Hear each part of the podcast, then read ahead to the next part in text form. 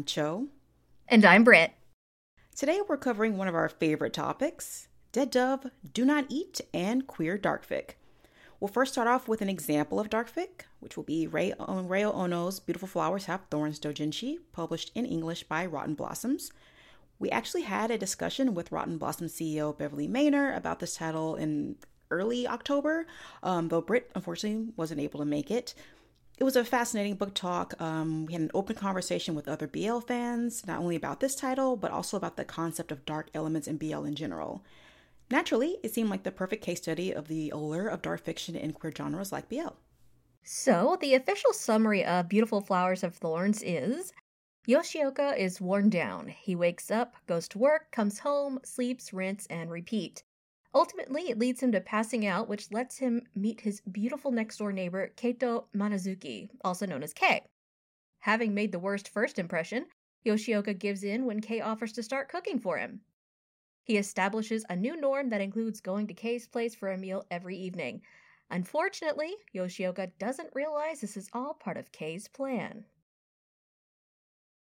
So, the Rotten Blossoms catalog warns that this title contains sex under the influence, fingering, blowjobs, omorashi, and, most importantly, that this is not a healthy relationship. Thank God for Rotten Blossoms warnings or enticements, depending on who you are. In addition to Beautiful Flowers, we will also be discussing other dark and potentially disturbing fictional concepts. So if you are not comfortable with that, please leave now. We have tons of other great episodes for you to enjoy here on the 801 without having to listen to this one excited about this. I've been waiting for this episode. So, we discussed during the book talk that the reason Beautiful Flowers Have Thorns feels so refreshing is that it's dark while knowing it's dark. You have a beautiful gap moe stalker who meticulously plans the sexual assaults of the salary man he's interested in. He knows it's wrong, but he just doesn't care. This is markedly different from the usual, oh, it's not wrong because I love him so much and I just mm-hmm. can't help myself bit you get from BL, Seme of yore, and honestly some of today. And this is classic Dead Dove. Did knowing the darkness about what was to come affect your reading at all? Uh, definitely not. Um, I mean, there's for me, and this is personal. Uh, there's very few things that that squick me in fiction, and even those themes that you know might. Um, if the story is interesting enough, then I'll just plow through it anyway. Um, mm-hmm. Um, and to be honest, this manga was fairly tame when it comes to Dead Dove, at least in my opinion. Yeah so for me, um, I knew what was happening because of the content warnings, but still, like the how the lead up um, to it all was it took me by surprise because you know you don't really get that impression from Kei, and I, I knew what was going to happen. I knew like, well, this is not a healthy relationship, and sex under influence. I was like, well, okay, that can mean anything. Uh, but by the time I actually got to like the reveal, I was like, I knew this was going to be dark, and yet I'm still surprised. Uh, mm. I don't mm. know, like if I would have gone into this with like no idea what was happening, it probably would have negatively impacted how I interact with it.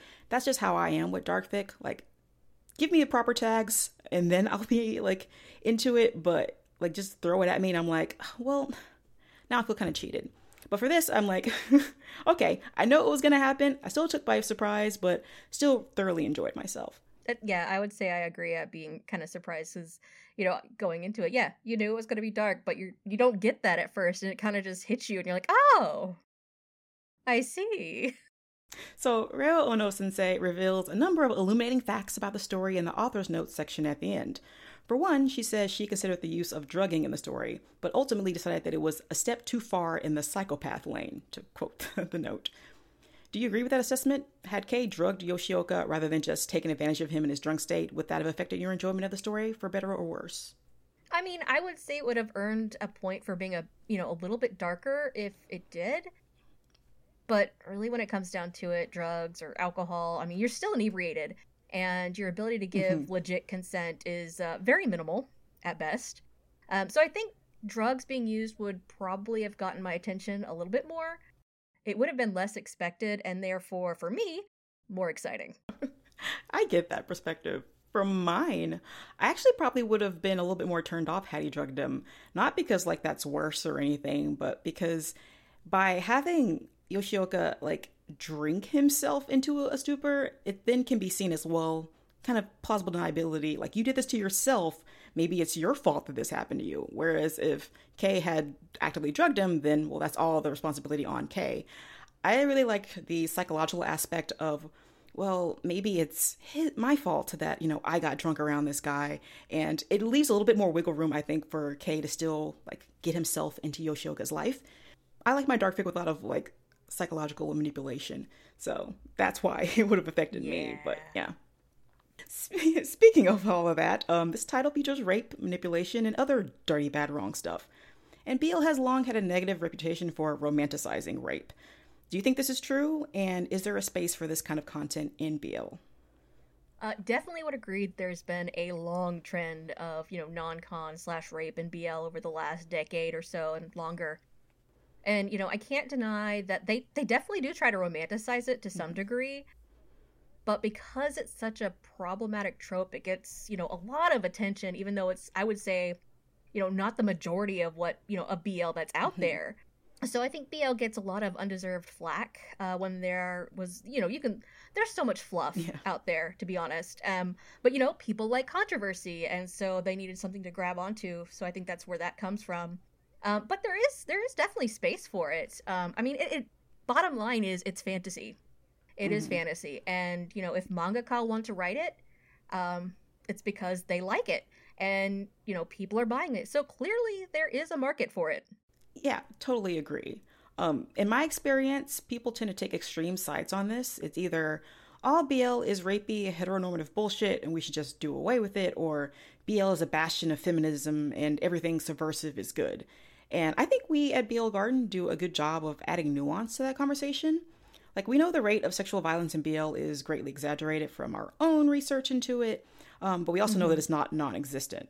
Like, t- titles like Beautiful Flowers Have Thorns, um, that include sexual violence as a central point between the two leads, but call it what it is, um, is rare uh, in English published titles anyway, when we do see sexual violence featured. And the BL Yor was chock full of it, but there's less of it nowadays as the genre broadens.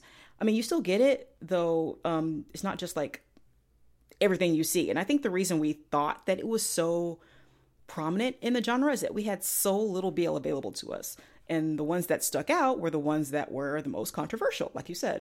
I do think that there is place for dark things like that in BL. And I'm going to talk a little bit about this, well, a lot about this a little bit later in the episode, but the push to sanitize queer genres is a big pet peeve of mine. And BL is a queer genre, whether you like it or not. And I say that the answer here is more BL and not, you know, more censorship.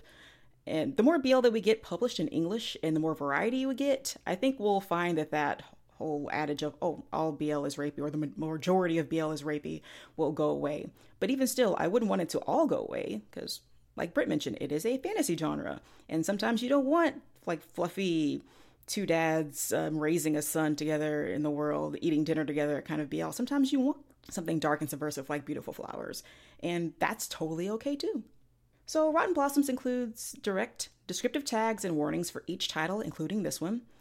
And there's been an ongoing debate in traditional publishing circles on whether or not content warnings should be included for works. Do you have an opinion on this? You know, I I kind of would be really I would I'd be fine with that. Um, you know, because there's people that do have legit triggers and they don't want to read that, so it makes it uh, much easier for them to pick and choose what something, or basically what kind of media is right for mm-hmm. them. Um, and then you have people, you know, like me, uh, who love those problematic mm-hmm. tropes um, and tags. Um, and it makes it easier for me to find them quicker. So, which I appreciate. So I think it might uh, help when it comes to reviews, actually. Um, so if you have a book review, manga review, whatever, because I always found it uh, really annoying when I'm, I'm looking up something, you know, if I want something new to read, and you'll see this, you know, negative review, and it's only because they just didn't expect that there was this one trope mm-hmm. that, you know, happened to trigger them, even though the rest of the book is fine. Yeah. But they're like, well, I didn't like this one thing, so it's got a, you know, a one star.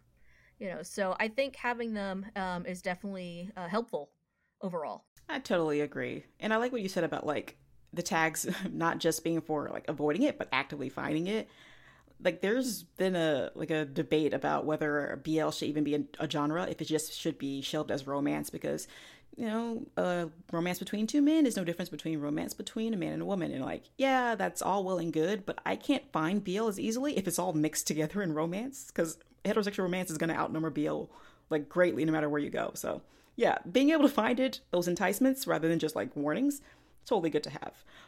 On the other hand, having a contextless like rape uh, t- tag on something may do more harm than good because you know it just says rape or it just says you know sex under the influence and there's no context to go along with it if it's like a, a standardized practice. And someone may be warned off reading something um, just because they understand like oh that rape or child rape that's mentioned is actually something that happens off off page you know from the character's past. It's not dwelled upon it's just a part of him but it's we wanted to include the trigger. Yeah I, i'm of two mind of that but ultimately i'm like yeah more tags. People who want to find it will be able to find it easier and people who want to avoid those things will also be able to avoid them easier now we're going to move on to the general Dead Dove questions. Um, so we're not talking specifically about Rei Ohno's work in this. We're going to be talking generally about Dark Fic, Dead Dove, and how that ties into both BL slash and MM romance content. I have so many capital O opinions about this. I cannot wait to hear those because I also have a lot of capital O opinions. good, good. So, as defined by Fanlore, the Dead Dove Do Not Eat tag refers to a warning that a fan work contains tropes or elements that may be deemed morally reprehensible without explicitly condemning the sensitive aspects. It originates from the season one episode of the sitcom Arrested Development, where Michael Bluth pulls a paper bag out of the fridge that has Dead Dove Do Not Eat taped to it. Michael opens the bag and, of course, finds a dead dove. His reaction is, I don't know what I expected. Dead dove is considered a kind of subcategory of dark fic, which is a little harder to define as it means different things to different people. So, what do you personally consider to be dark fic or dead dove? Uh, well, first off, uh, I think that the term is very subjective from person to person, uh, com- just because of you know cultural norms. Um, if you want to think about it, um, in an anthropological or social science way. Um, but my opinion uh, would be that the content kind of it's something that blurs the line or just completely crosses the line into what most people would consider quote unquote taboo. Mm.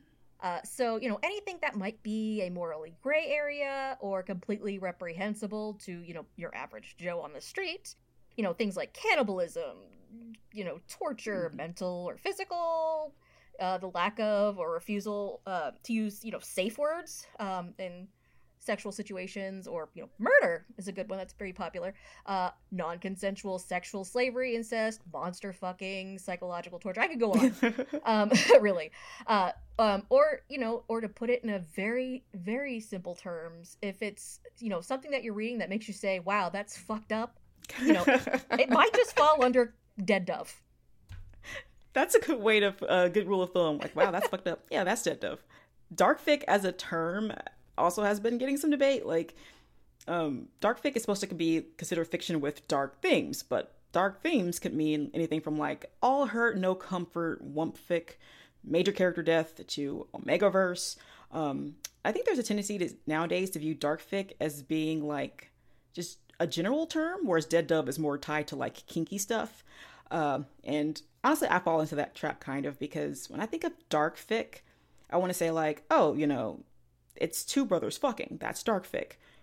But at the same time, you have things with dark themes that aren't dark in tone. Like I read, um, I may be your big brother, but I want you to be sweet on me uh, from Renta.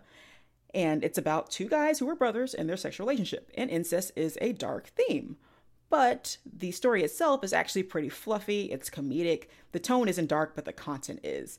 So I think that kind of like cognitive dissonance causes a lot of the the trouble when you're trying to like define it or, or like put fics into one or the other. The Dead Dove tag uh, is relatively newer. Uh, I mostly saw it used with Hydra Trash Party fics in the MCU in like 2012, 2013. Um, if it work as a dead dove tag, I know it's gonna be some kinky shit. Like no one puts dead dove on things just because someone died. Someone's gonna die, and it's gonna be like in a very sexy way. I think so. yeah. that's how I, I distinguish them. What draws you personally to dead dove content? Because we just listed off a bunch of like tags that could like go into that. So what draws you specifically to that kind of theme? Um, you know, I asked myself this uh, a few times. Um, uh, mainly because you know my friends actually will kind of make jokes about uh, my my love for things that would be taboo or dead dove because I don't really I don't really make it a secret to people that are close to me. Um, you know, but I think it comes down to something probably psychological for me. Mhm. Um, and you know, it, it's it's it's complicated and it's really not always easy for me to explain to somebody. But you know, when it comes to fiction, you know, I I personally I very much know that it is not real, and that has never been a question for me. Mhm. Um, you know, so I guess in a way, it's you know, it could be considered I guess safe Yeah. it's a way for me to explore darker themes without really having to be afraid of you know the very real and very fucked up situations that you found you know you find you know in the real world Mhm. basically and i have always been drawn to problematic characters i guess is the best way to put it even the most you know evil in fiction you know they, they tend to be my favorite i'll be honest. Um they really are because they're interesting. Uh, and the reason being is i you know i really i want to get inside their head. Mhm. why do they do what they do? What makes the character feel that, that their actions that they take are acceptable? Mhm. is it a nature versus you know nurture situation? Well, you know what makes them tick basically? I'll be honest you know there there's also a sexual aspect to it for me and first again let me preface that i don't find the horrific choices that some characters might make uh you know cannibalism rape murder whatever uh, to be sexy at all. Mhm. it it's not sexy. It's it's just not. Uh, i'm quite the opposite on, on that. Um, but there are some things that really just flat out squick me on a personal level level um you know like using the term daddy. Oh. because of whatever trauma i had as a kid or you know i'm not really big into omorashi personally and that's fine. Um but like you take something like uh you know non-con or rape which is a really common you know taboo trope. There's there's something about giving up power to someone else and i find it really really hot as hell because that's you know the complete opposite of my personality you know in real life. And so there is that again there's that sexual thing for me and that's you know that a lot of people have that you know they just don't always want to talk about it and i think that connection is you know pretty common for a lot of fans that enjoy dead dove and there there is something there that appeals to them either sexually or not that that just clicks with their brains and you know i i don't know the science behind it but Mhm. i'm i'm sure there's been you know many papers written about it that i don't have that info at this time perfectly said, honestly. Fiction is supposed to be a playground for us. And if we only engage in fiction in a way that, well, it would uh, reflect in reality, that's really no way to play at all. When I was playing with dolls growing up, I, of course, I tried to make them mimic things people do in real life, but I also made them murder each other because that's exciting and drama's fun. Did that mean that I was going to grow up to be a murderer? Well, I haven't yet. Uh, but or have you Oh god.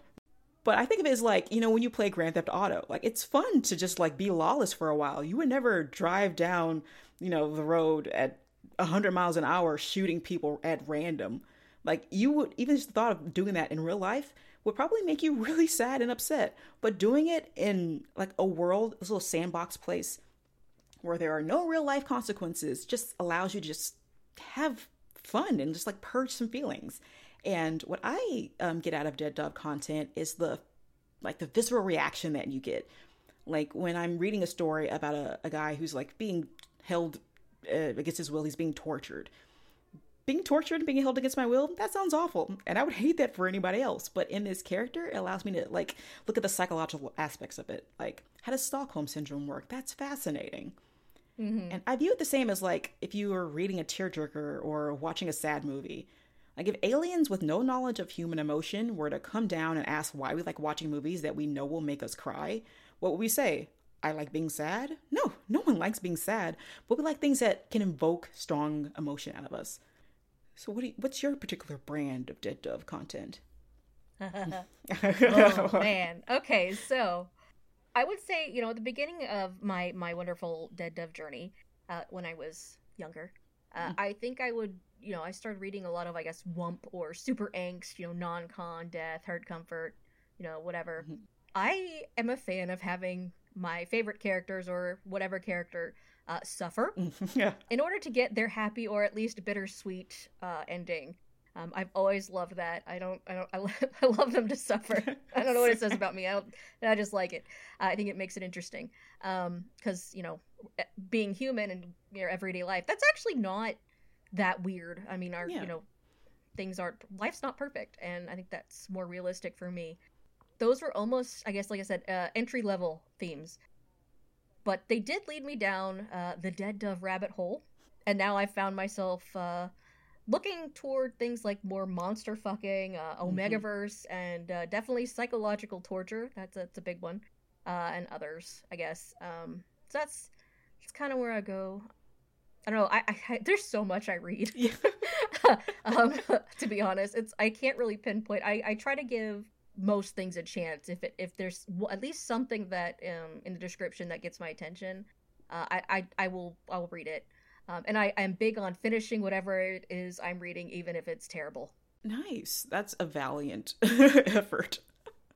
I get made fun of uh, by my fiance all the time, and she's like, "Why? You don't have to finish it." I'm like, "No, I started it. I have to finish this.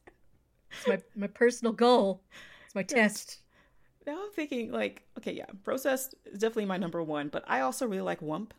Um, I started reading uh, Wince magazine, which is an online magazine dedicated completely to Whump, and it has like nonfiction articles in there about like, here's how to make your Whumpee suffer and stuff like that. I'm like, oh, I never even thought about that for my characters. Nice. Oh, prolonged torture, cool. And like, I I'm someone who like tears up at those ASPCA commercials. Like, I am not a torturer at heart. I'm a very sensitive person. But these are fictional characters. They are concepts that we can do with what as we will. And any sort of significance that they have are the ones that we as individuals put on them. So what I do with them in my sandbox isn't because like, well, I'm a murderer or a torturer or I hate them. It's just because they're my toys and I like playing with them. Transgressive fiction has always been met with opposition, especially queer transgressive transgressive fiction. What do you make of the current hostile climate against queer dark fiction fandom and the calls to eradicate it from queer spaces? Okay, so all right. First off, there's so much popular media, um, especially Western media, uh, that would be labeled or is labeled as problematic slash taboo content. And and you know what? The general population just accepts it and they eat it up. Mhm. Um, a big one right like recently is Squid Game. That's really popular right now. It's pretty pretty pretty bad. Uh, the Saw franchise that keeps making movies because Mhm. people keep going to see them for some weird reason. Um, or you know Game of Thrones, which had a lot of crazy shit in there that would be considered you know dark. Uh, but it was really popular minus that last season. And yet, at that same time, you have things like um, male male female female books you know uh, that that happens to feature psychological torture and rape those same people that are eating up that that popular media would find it reprehensible Mhm. Why why is that you know okay in popular media but taboo uh you know in other media that's you know less popular? And that's that's a big question. Um that's you know i find it i find it really really frustrating. Mhm. and you know i don't necessarily have an answer for that one but um i you know as far as you know the eradication of queer spaces you know i think a lot of the opposition uh and push to this this weird like purity in fandom comes from i want to say i want to say younger fans Mhm. uh, is a big one. Then they just they just don't understand how you know how complicated the human brain is. They haven't had that chance to really think about it. Um, they're still young. They're still learning. You know, they're still getting through high school or their first years of college, figuring out who they are. So they certainly are going to take a time, you know, moment to be like, hmm, things are complicated. Hmm, that's right. Uh, and especially, you know, how complicated human sexuality is. I mean, that's whew, you could do so many, you know, there's so many papers just about human sexuality. There's classes you, should take a human sexually sexuality course if you can at college. By the way, yes, please. um, do it. You'll learn a lot of things that you didn't know. I guess part of me recognizes that you know many of them just they just again they haven't gotten that chance to learn those those critical thinking skills, uh, you know that comes with experience and growing up. So I, I try, I try to give them a little slack to to to some extent. Um, they're they're they're kids in in some ways, but you know I, there's there's this whole idea uh, of trying to fit in with you know a certain crowd and uh, this came up recently because i'm glad I, I happened to be watching whatever the hell i was watching. Uh, there's a famous experiment uh, the uh, the asch conformity experiment um, which is a really good example of how all this works. It's basically studying how individuals yielded to or defied a majority group and the effect of such influences on beliefs and opinions.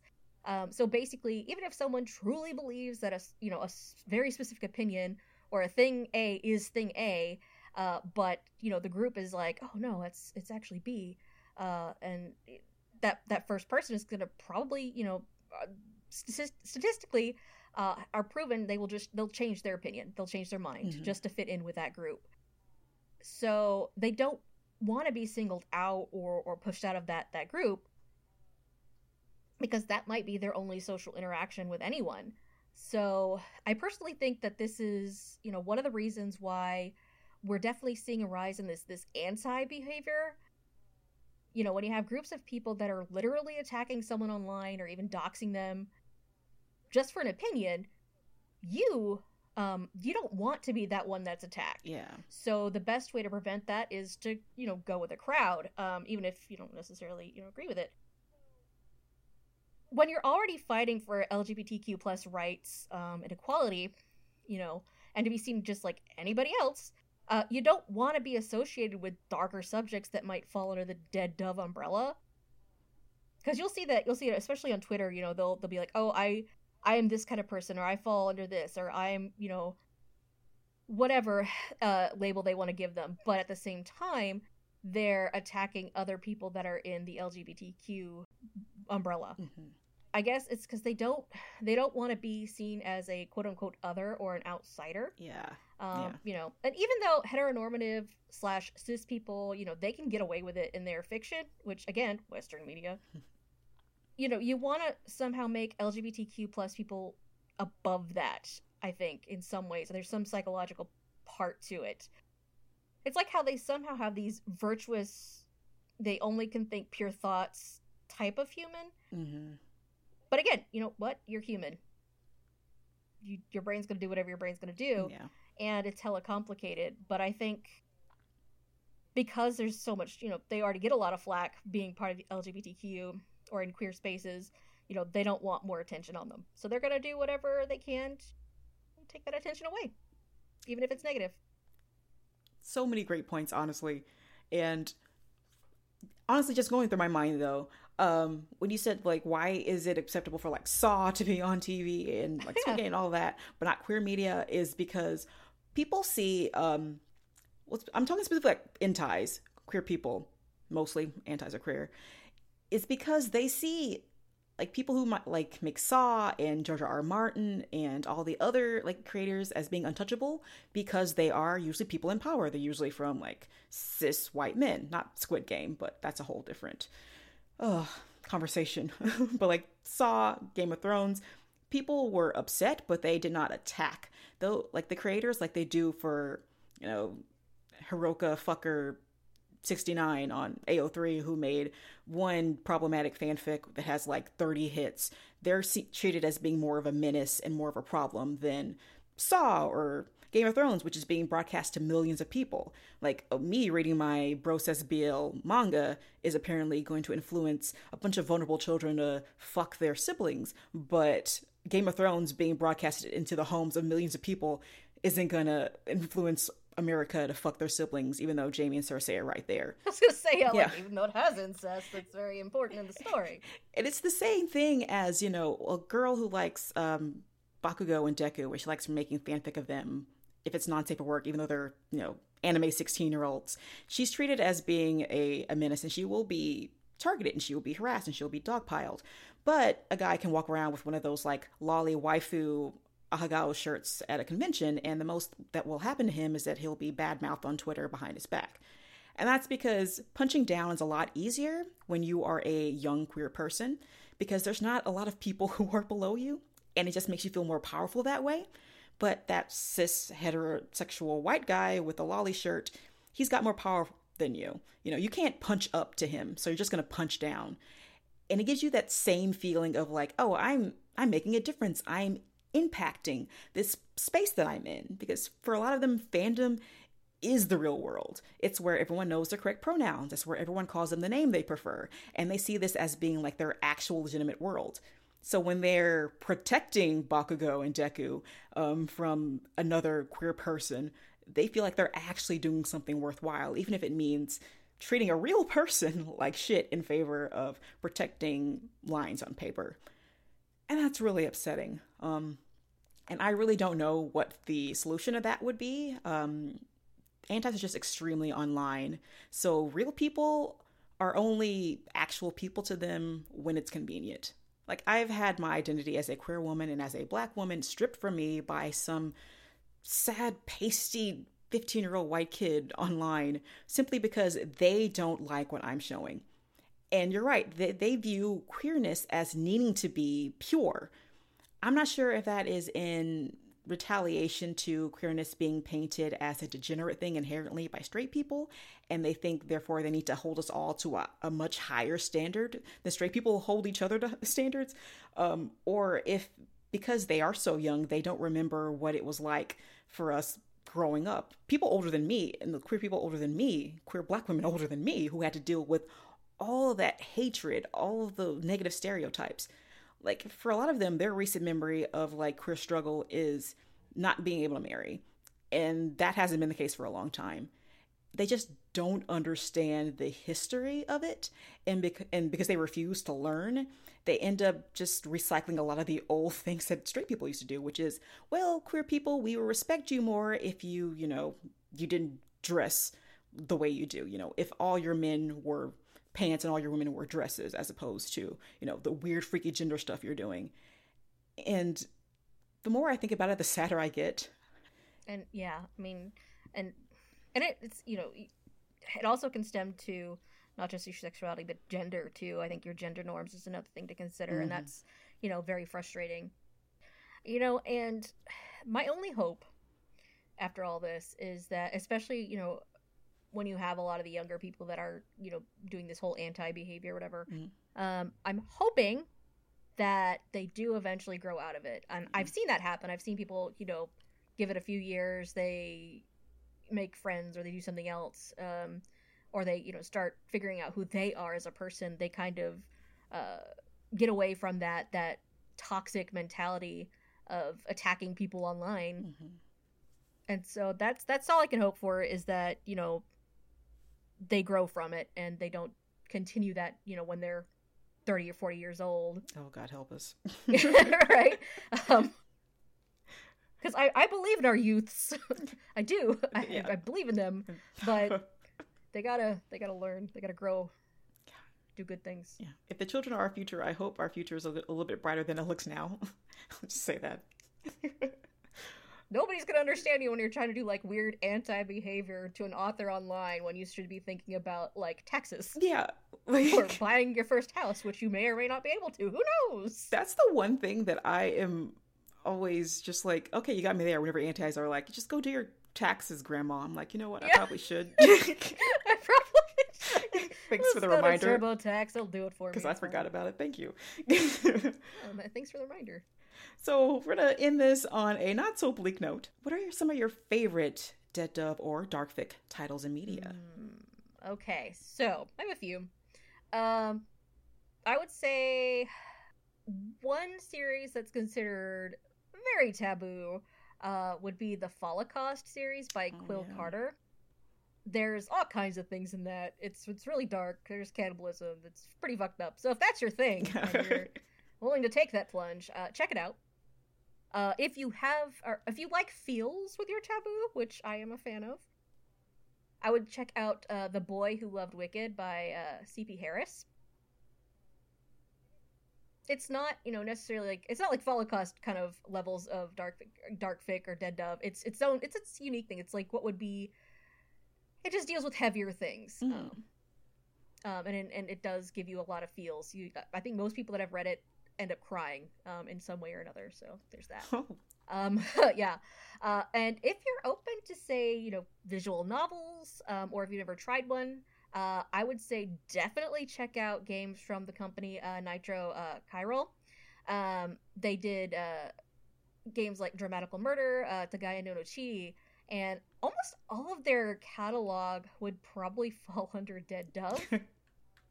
but it's Dead Dove that's very high quality, and there are happy endings and really wholesome characters at the same time. Fic, Dark Fic is a little bit harder because I think it's really just up to uh, what your preferred fandom is, and I know mine are going to be different from another person's. So really, I would just say go on AO3 and just uh, search your favorite tags. All right, I have three recs. Um, one MM romance, one BL, and one that is just general because um, I I can never stick to the assignment even when I create said assignment. Um, so the first uh, I say MM romance simply because it does take place between two men, but it wouldn't be considered a romance really. Um, it's Claustrophilia by Ezra Blake. Oh yeah, I love that one. Part of his Dark Triad series. It's so good. Like I, I love Stockholm Syndrome stuff, and I love just like I do too. Right, and just cat boy stuff. I love that shit. Sorry. Uh, so yeah, it's uh three books long. Um, Claustrophilia is the first one. Definitely check that out. Uh, I believe uh, the author is also a prominent fic writer in the Hannibal. Uh, I was okay. Fandom. All right, cool. Because yeah. I I have not watched Hannibal. Okay, so keep that in mind. And when I read the books, that's all I could think. I was like, this feels very, very Hannibal-esque. What little I know about this series. And I'm glad that I'm not wrong. Okay. No, yeah, good. definitely. I, am glad. It's still good. It's still great. You know, even if you yeah. don't know anything about the series, I loved it. So. Yeah, I never finished Hannibal, but even I was reading, I was like, okay, yeah, I'm I'm getting those vibes there. So yeah, you can also I'm check out his. you can also check out his uh, Hannibal fiction when you're done with that, or if you need like a little break between uh, novels. Um, it's BL... really well done if it's if it's the same you know fanfic. Uh, if they're writing the professional way, I mean, their, their fanfic's got to be really quality because the books are good. So, yeah. if you're an animal person, books are so good that it actually got like um, the fan binding treatment from Armored Super oh, Heavy. Yeah. I'm like, I nice. would, I would kill for like a physical copy of Claustrophilia. Anyway, um, the BL is uh, more Dead Dove than Dark. Uh, it's I mentioned it already, but I may be your big brother, but I want you to be sweet on me by Antama and Hagi Fukura on Renta. Um, it is currently being serialized chapter by chapter. The 15th chapter, I believe, is next one to come out. It hasn't come out yet. I am dying. But it's really cute. It's about an older brother who looks very young, who works at a little brother cafe, uh, which is just really a front for older dudes to go in there and, you know, oh, you're my little brother, right? Um, he has a fraught relationship with his real younger brother, who is much taller than him.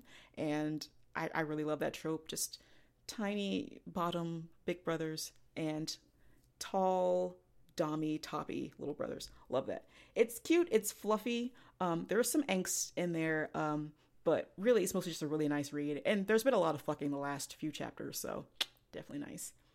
And for my non BL rec, um, this is more uh, on the lesbian romance category, though there is a um, male female romance in it as well.